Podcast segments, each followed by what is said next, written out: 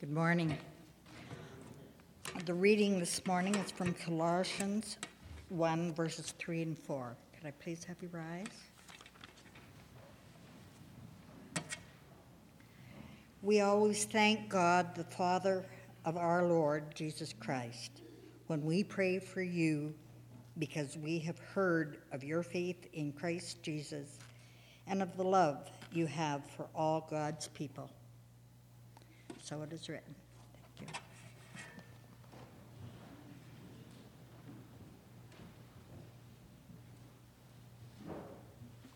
Thank you, Joyce.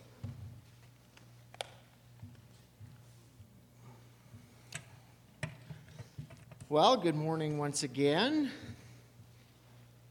We are looking at the second two verses in the first chapter of Colossians. And uh, for the most part, all of our scriptures will be on the screen at the back, but those of you who like to follow along in your Bible or your iPod or your smartphone, let me just uh, get this a little bit closer. Then I don't have to yell as loud. Not that I have a loud voice anyway. Okay. How's that? Is that better? Okay. Well, we're going to start in the book of John, chapter 16, verses 33. And now this is Jesus speaking, and he says, These things I have spoken to you, that in me you may have peace. But in the world you will have tribulation. But take courage. I have overcome the world. Now, in that chapter of John, Jesus is warning his disciples that by following him, there's going to be some people that get upset, especially those who are loyal to Caesar and the Roman Empire. And some of these people may come after them and even go so far as to try and kill them. And now, if the Son of God Himself warns us that there will be persecution and attacks just because we follow Him and call Him King, then it's probably a good idea that we be prepared. Don't you think? These spiritual and physical attacks of Christian persecution in this world definitely do vary depending on where you live. But none of us should be caught off guard. None of us should be surprised that it's happening. Now, this morning in our study in Colossians, we're going to look at how we can encourage one another through difficult times, through tough times, especially when we're under spiritual attack. So, last week I mentioned that unity and oneness were two priorities here at Thornhill Baptist Church, and that we're going to intentionally pursue them this year, and we want to create an atmosphere of uh, personal, deeper relationships with one another. And I talked about how we need to be authentic and how we need to have the courage to be vulnerable, to share with one another our brokenness, and maybe not with everybody, but definitely with a few. And I shared a few personal stories of myself. Um, and we were able to come to the conclusion that Jesus Christ is all we need. He is enough. And in Him, we find our completeness. Now, this morning, um, if you look in your bulletin here, I'm not going to read the whole thing, but you see that there's always a section on the persecuted church. And this week we find two brothers in Christ who lost their life because they stood up for Jesus Christ. And they did, there's a tax in Egypt that you have to pay called, uh, well, it's for conquered non Muslims. And these two Christians refused to pay it. And of course, they gave their life for standing up for their faith. And I just wanted to make you aware that somebody prayed this morning that persecution in different parts of the world requires that you give your life. And let's be honest, while that attack was physical, you can be sure that it was also very spiritual. And I know that there's times that we kind of separate the two, but we can't because the truth is, whether physical or spiritual, it's always a spiritual attack. The enemy of God and the enemy of our souls, Satan and his demonic influence, will do whatever they can to destroy any environment where God is given the glory. And if you want to live for God, you can be sure that you will be attacked. And this physical devastation that these two brothers experienced in Egypt, it's easy for us to point and say, the persecution's happening over there, the persecution's happening over there. And, uh, it's a lot harder sometimes to recognize the spiritual attack with each of us, even here in our small church at Thornhill. Because some of you walked in here today facing attack. Some of you are spiritually or emotionally or physically being attacked by the enemy. Somebody next to you in the pew right now this morning is battling illness, battling with a death in the family, battling with trying to keep their family together, battling to keep their marriage strong battling addiction. Some people say, My mind is under attack and I feel like I'm constantly anxious and I'm, I'm depressed all the time. I mean, people are just fighting day after day right here in our own church family. And I want to be careful to say that not every problem, every trial that we face has a spiritual element to it necessarily. You know, some people always want to blame the devil did this or Satan did that. And, and you know, sometimes the problems we get into are just because we make poor choices, right? Sometimes we got problems because we're in the wrong place at the wrong time. I understand that. But I also want to point out the truth that the Bible is very clear about the fact that much of what we do go through does have a spiritual origin. It's a spiritual attack. I I worked a few summers at Camp Caroline, and my first Christian mentor was Jim Crozier, who's the executive director out there. And Jim would always turn to, to John and chapter 10, verse 10, and he would always tell me that Jesus says this The thief comes only to steal and to kill and to destroy, and that Jesus comes that we may have life. And Jim kind of just pointed that out right at the beginning of my spiritual journey as a young man, as a young Christian. Satan has one goal and that is to destroy everything in your life and mine that reminds him of God. He wants to get rid of anything that even reminds him of the work of God, the person of God, or the grace of God. And when it comes to your life and mine, if you're a follower of Jesus, then that's pretty much everything because you've been created in the image of God. You've been saved by the grace of God, and you're being built into the character of God. So every part of your life is going to be under attack. And that's why when we go through the Bible, we see this battle going on and on. And I'm glad that one of the life groups is going through some of Peter's letters, because Peter puts it like this in his first letter, chapter 5 Be of sober mind, be on alert. Your adversary, the devil, prowls about like a roaring lion, seeking someone to devour. And the Apostle Paul even addresses it in his letter at the end of Ephesians chapter 6 when he talks about putting on the full armor of God so that you can take your stand against the strategies of the enemy. Every New Testament writer talks about this spiritual attack, and almost every New Testament book mentions. So it's not just all in your mind. It's not just you think, maybe I am in the wrong place at the wrong time, or maybe this just happens to everybody. But trust me, it's been said by Jesus and all the writers that there is a definite attack against your life. And after you find that attack happening day after day, month after month, year after year, here's what begins to happen. You become weary and tired and exhausted, even cynical. And you become anxious or depressed or all of the above. So the question is how do we encourage each other during these tough times? Last week, we started the book of Colossians, and we learned that the big idea of this letter is Jesus is all you need. And we learned that this letter was written to the church because they were in danger of having false teaching about the gospel work its way in amongst them. They were under spiritual attack theologically. And now, some of you might say, well, come on, Freddie, theological attack? I mean, in the broad scheme of things, is that really the worst that we got to worry about?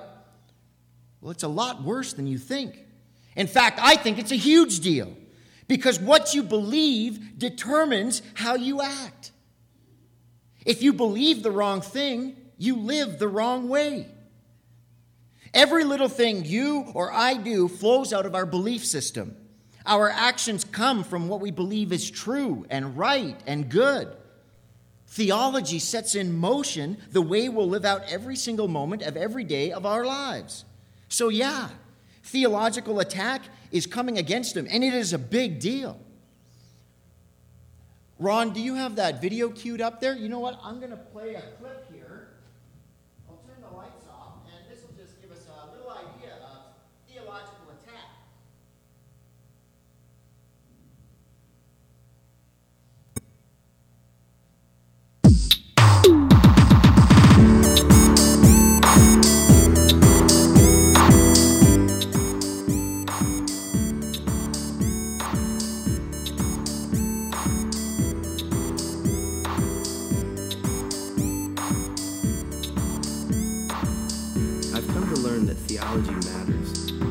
It not because we want a good grade on a test, but because what we know about God shapes the way we think and live.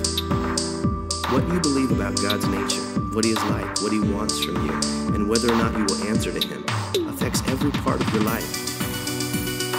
Theology matters because if we get it wrong, then our whole life will be wrong. I know the idea of studying God often rubs It sounds cold and theoretical as if God were a frog carcass to dissect in a lab or a set of ideas that we memorize like math proofs. But studying God doesn't have to be like that. You can study Him the way you study a sunset that leaves you speechless.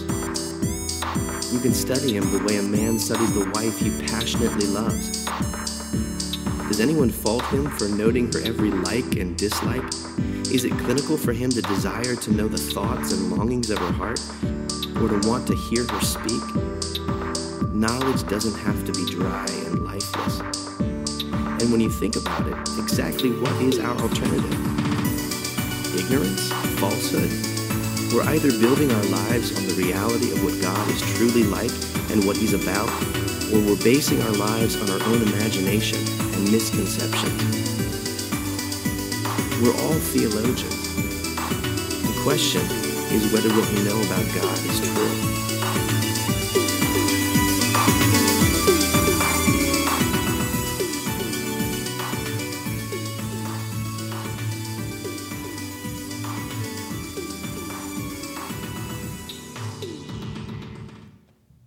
Thanks, Ron. Yeah, that's a great little clip of the importance of theology. And we notice that at the church of Colossae, that's exactly what's happening is they're having what they believe about the gospel attacked. And Paul not only writes them in order to warn them this attack is coming, and this is what it looks like, and this is how it's going to impact your life, but he also comes through and he wants to encourage them. And so the Apostle Paul, just a great example for us to follow. Every time he writes a letter, you find him encouraging people, just wanting to love on them a little bit, you know, wanting to let them know that they're in the game together. And things might be a little bit difficult, but it still doesn't mean that God's not in control. So this morning, there be three different ways that you receive this message. For some of you, Paul's words are going to be what you need to hear because you're in the middle of a spiritual attack right now. And maybe things in your life have been going on to the point where you're about ready to throw in the towel. And you know what? You're saying to yourself, if Jesus hasn't kept me back from this, then what's the point of all of this? I feel like I'm about to lose my mind. I don't want this anymore. If that's you, then just know that Paul's got an encouraging word for you that he simply wants you to hear. Stay in the game, stay in the fight, and be encouraged. For some of you, that's going to be your message today. And for others of you, this is what you need to hear for that family member or that friend uh, in, in your life that you're getting closer to and they're sharing their tough times with you. And you know the one I'm talking about because these are the type of people or this is the person who's unloading everything and they're sharing that this is what's going on and you listen and your heart is breaking for them in their situation.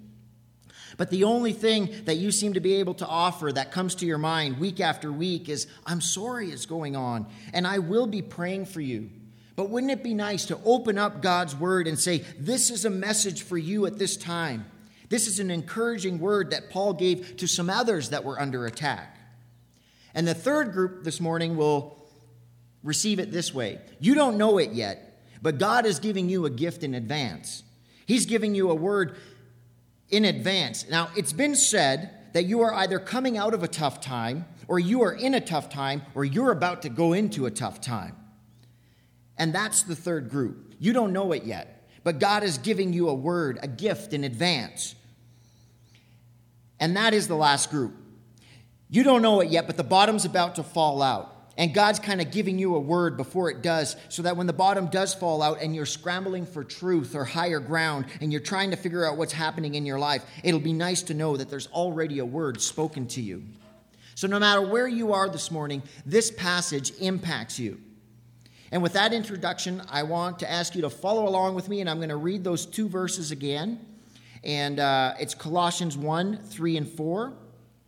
Uh, it goes like this We give thanks to God our Father for our Lord Jesus Christ, praying always for you since we heard of your faith in Jesus Christ and the love which you have for all the saints. Now, right at the beginning, uh, I shared last week that as we go through this series in Colossians, uh, we're following a teaching series by Paul Godhart, and at the beginning of each message, we have some Bible study techniques that I'm going to share with you that teach us how to understand and how to properly interpret the, t- the scripture. And this is going to be helpful for, helpful for you because not only will it help you understand Colossians correctly, but also any other of the 66 books of the Bible. So last week we went through the first point, and that is that when you study the scripture, you study it like any other subject. You always move from the general to the specific.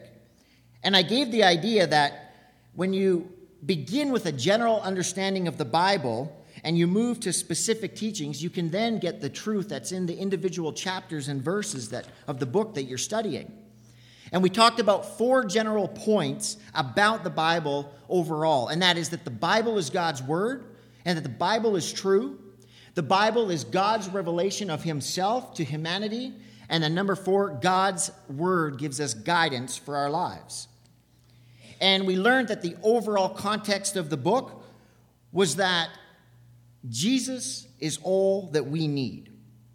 We found out that the book was written by the Apostle Paul. It was written to the members at the church of Colossae, and it was a preventative letter. Paul was writing in advance before the false teaching fully worked its way in, and he was warning them. And today we find out that he's also encouraging them so they don't fall in the trap of heretical teaching. We know that he wrote this letter around 60 AD, and it was written with four other letters Ephesians, Philippians, Colossians, and Philemon, and it was called The Anatomy of Christianity. And it taught us that in Christ we are fully sufficient, in Him we are complete. And the letter challenges legalism, it challenges those who are becoming too religious, and it helps us to get back to Christ centered, Jesus focused living. That's what the entire book of Colossians is about. So today, the second principle in studying the Bible is that there is one interpretation, there are many applications. Because how many times have you heard this? Everyone interprets the Bible differently. I interpret it one way, you interpret it this way, but we can both be right. Are you kidding me? Some people actually believe that, but logic just doesn't allow that to happen. There is one way to interpret a letter and a wrong way to interpret a letter. The correct interpretation will always be what the original writer intended for the original audience. That's what the correct interpretation is going to be. And it doesn't matter what book of the Bible that you're studying. All letters that have been written to individual groups or people are written to them specifically. So we need to understand what the writer is saying who he wrote it to, what the context of each letter was, what the purpose was behind it, and even if there's any word plays in the language. If you don't have these pieces of information, it's easy to get off course, and you're on a completely different path than what the original writer intended. That's why we say that there's one interpretation and many applications. And in 2 Peter, we get a glimpse of this, chapter 3, verse 15 and 16, from the New Living Translation. Peter writes, Remember, our Lord's patience gives people time to be saved. This is what our beloved brother Paul also wrote to you with the wisdom God gave him. Speaking of these things in all of his letters, some of, his comments were hard to understand, and those who are ignorant and unstable have twisted his letters to mean something quite different, just as they do with other parts of the scripture, and this will result in their destruction. In other words, you can twist Scripture to say whatever you want it to say. You can even twist Scripture to the point of having it say something that you don't want it to say. The correct interpretation will always be what the original author intended for the original audience. And I'll share a little bit about that at the end of the message. So, in the context of the church of Colossae, we found out that they were going through a tough time and they were under spiritual attack in the area of theology. We found out that Paul was writing this letter to warn them, but also to encourage them. So, what did he say? How can we encourage each other during tough times? Well, first thing, thank God for what he has done. Verse 3, right at the beginning, it says, We give thanks to God our Father of our Lord Jesus Christ. Thankfulness is a rare commodity in our culture today. We've been blessed with so much, we've been giving so much that thankfulness has almost disappeared. Nowadays, in our society, people expect everything. And when we don't get our way, we want to look to God and say, you know, what's up? We expect Him to solve all our problems and fill every single need. We expect Him to wow us and to bless, him or bless us around every corner. We expect Him to do this and do that. And part of that does come from being a child of God. I understand that. But if we're not careful, what has been the grace of God begins to become expected. We move from this attitude of gratitude that we talk about to an attitude of entitlement. We're no longer following or reflecting our Lord Jesus. We've crossed over when grace becomes underwhelming.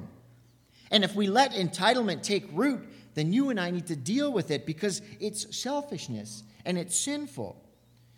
Because grace, by the very nature, is undeserving, unmerited favor. There's nothing you or I could do to earn it. It's a gift from God. God says, I know you don't deserve it, but I'm giving it to you anyways. And when we get to the point where we're saying, that's what I deserve, that's what I should get, that's what God should give me, we're already on the side of entitlement. And so Paul begins by thanking God for what he has done and for praying for the people at Colossae. Did you notice that part in the text? We give thanks to God and the Father of our Lord Jesus Christ, praying for you. In other words, we're thanking God, but we're still praying for you. Doesn't sound overly confident, does it? Too encouraging there. But basically, Paul's just praising God and pointing to the one who saved them. Because anybody who enjoys the benefits of salvation does so because of the blessing of God. So if things are going good, it's because of God. When people are standing strong in the middle of difficult circumstances, it's because of God. And when people are experiencing personal victory, it's because of God. The fact that the, there's breath in our lungs and a roof over our head and worship in our heart and praise on our lips, it's, it's not because we're so good, it's because God is so great. So he begins by saying, I just want to start by thanking God, our Father, and I'm praying for you. That's how he begins the letter. How do you encourage people through a tough time? Help them refocus on God. When you're going through difficulties or you're under a spiritual attack, it's easy to develop, to develop a woe is me mentality. And for those of you who are familiar with Winnie the Pooh theology, you'll be able to follow this. It's called the Eeyore complex. How is your life? Could be better. What has God been doing? Not enough. What has God been teaching you? Nothing. I mean, it's just like life is so bad. And I know this might not be spiritual, but sometimes the best thing you can do is just give them a kick in the pants and say it's not that bad. I had a professor at Alberta Bible College, and Kevin and Dana were bo- both there with me at the same time. His name was Gary Lapine. And one of the greatest lessons he ever taught me uh, had nothing to do with biblical studies, really. He said, You got to have people in your life that love you enough to give you a hug when you need a hug and to give you a kick in the pants when you need a kick in the pants. So sometimes people just need a good kick in the butt to get back on track. Because trust me, I know that life is tough. Those of you who were here last week, you heard me share three very difficult stories. But instead of always focusing on everything that's going wrong, why not go back and begin to thank God for the things that are going right? Sometimes that's the first step in the right direction. Encourage them with a good kick in the pants. There you go. So, how do you encourage somebody when they're going through a tough time? Number one, you're thanking God for what He's done. And now, number two, you identify with them. This is found in the second part of verse 3. Uh, and it's actually one word, and it's used three times in this short section. He uses the word our. In verse 1, he talks about Timothy, our brother. In verse 2, he talks about God, our Father. And in verse 3, he talks about Jesus, our Lord. Most of us totally blow right by that and we miss that. And it, it is very subtle. But at the same time, what he's saying is, we're in this together. And you think about it like this uh, many of you have played or play sports or watch sports, and there's a lot of players and a lot of coaches, and you watch these coaches on the sidelines or behind the bench, and they're encouraging the players, trying to get them pumped up, trying to get them refocused, all those types of things. But think for a moment for yourself how would you like to be encouraged? if your coach came to you and grabbed everybody together and said, You guys are getting killed out there, step it up. You need something, otherwise, you're going to lose the game. Or what if your coach came up to you, pulled you off to the side, and said, Guys, they're coming after us right now. All right? But I think we're quicker. All we need to do is just get this together, get this ready. We can still do this if we stick together. Which one sounds more encouraging? I played midget AAA hockey in the Mac's Midget Cup. And it's funny because the year I went, I had a head coach who, uh, who was a lot like a fellow named John Tortorella. And I mean, this guy would walk in the dressing room, slam the door shut, kick the sticks over, throw the bucket of hockey pucks, start swearing, and get up in your face. And he would let you know when he was upset. But then I had an assistant coach who later on became a head coach. And this coach, his name was Rick Puttick, and he was calm, cool, and collective. He taught me that hockey was just a game. But through hockey, we could learn many great life lessons. And he approached coaching more like a, a Dan Bylsma or an Alain Vigneault. He wanted us to play hard, but he never lost his cool. And which coach do you think actually won gold at the Mac's Midget Cup? It wasn't the one kicking and screaming and kicking sticks over. It was the one who approached it as identifying with the players. I'm in this together with you guys. And they won gold after I left. but yeah, I was very happy but very sad.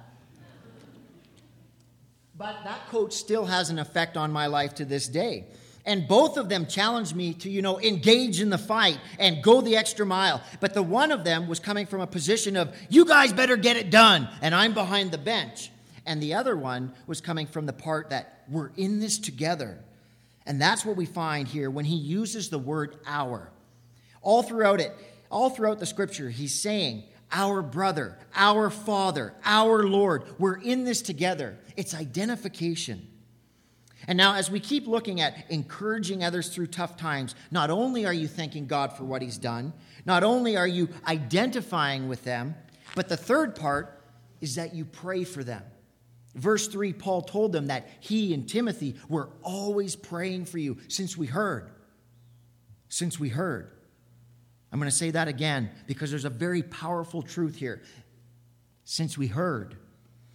Praying always for you since we heard. People cannot pray for you if you're unwilling to share your needs with them. It absolutely kills pastors when they hear members of their church say, I want to be involved, but nobody cares. And at the same time, they don't seem to be willing to share or to engage, and they're unwilling to talk. They're unwilling to go when people invite them out. And as a pastor, you want to tell them, just open up. You know, people want to be involved in your life. But if you stay closed down and you're unwilling to engage, people will stop asking for a while. Now, some of you might say to me, Freddie, uh, I've tried to get involved, but nobody opened up to me. Nobody received me. And to that, I rebuke the church. I rebuke myself because we need to embrace others. We need to bring people into our circles of influence. So, like Ron was sharing this morning, if you're part of a small group or a life group or a community group, whatever it is, some kind of group here at Thornhill Baptist, then I ask you the question Are you growing? As group leaders, are you praying that the Lord will double your size so that you can split and there become two groups? Whenever people ask or invite over and over, and all they hear is no, no, no, don't get upset that people stop asking. The way they knew something was going on was because they heard.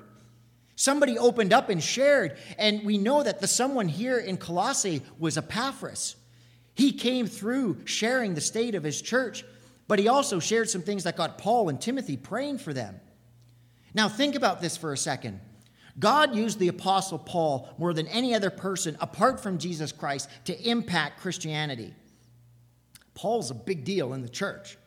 And now, this great leader, this teacher, uh, uh, this lover of God, he comes in and he's writing to the church, to this one horse town church. And uh, it used to be a thriving city, Colossae, but since then things have moved on. Colossae was one of three cities. There was a trio of cities really close together. One was Hierapolis, and then Laodicea and Colossae. And Colossae was the smallest of the three. And they really had nothing to offer. It was a has been town. And yet, you find these words from the Apostle Paul saying, Myself and Timothy were always praying for you since we heard. Wow, the Apostle Paul is praying for us. That has to encourage these people. It has to let them know, man, we're being prayed for by the Apostle Paul. You know how you encourage Christians during tough times? Be there. Ask how things are going.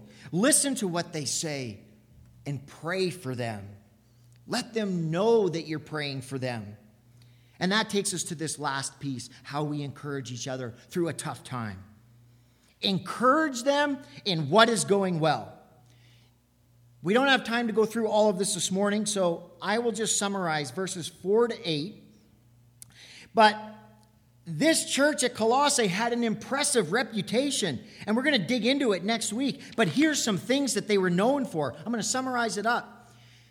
They were known for their faith in Christ, and they were known for their love for all the saints.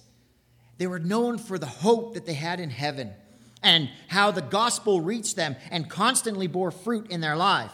They were known for how proficient they were with the gospel, and finally, how they had life in the Spirit.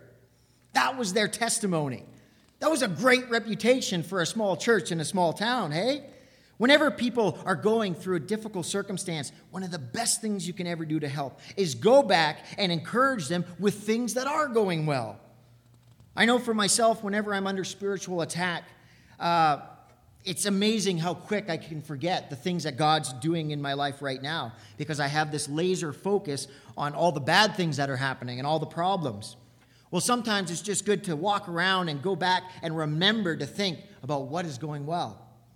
And Paul lists these six different things about them in their reputation that are going really well. They're known for this. God is doing an incredible work among them. Helping them see what's going on well is huge. And I had this given to me this summer, and, and this was the statement If God allowed you only to keep what you thanked Him for today, what would you have left? And so I'm reminded that I got to thank God regularly for many things He's blessed me with, things that are going well. So I, sometimes I just go through a list in my mind and I just let the Spirit reveal things that I'm thankful for. I thank Him for my Savior, for Jesus. I thank Him for eternal life. I thank Him for Debbie. I thank Him for our family and our friends, and I even thank Him for my kitty cats. I thank Him for opportunities where my faith can shine. I thank Him for our church, and I thank Him for sports. I thank Him for the people I get to minister to and with. I thank Him for Alberta Bible College. I thank Him for my motorbike. Why not? I thank Him for the roof over my head and the food in the fridge for clean tap water and a warm shower, for plumbing and electricity. I thank Him for computers and electronics and smartphones because they open up great opportunities to share my faith. And I thank Him for dependable vehicles and medical care, and the list can just keep going on and on. And, and we just need to be continually thanking God for the many blessings He's given us with. And once you begin to thank God for these things that He's blessed us with, it's amazing how those things begin to become a lot smaller and the problems start to shrink. It's not that they're not important or that the problems are not there, but in the broad scheme of things, there's just some problems that become so dominant in the moment because we're not seeing them in the perspective of all that God has already done. And part of what Paul was trying to do here in these opening verses is, is just to help them see I'm here with you guys.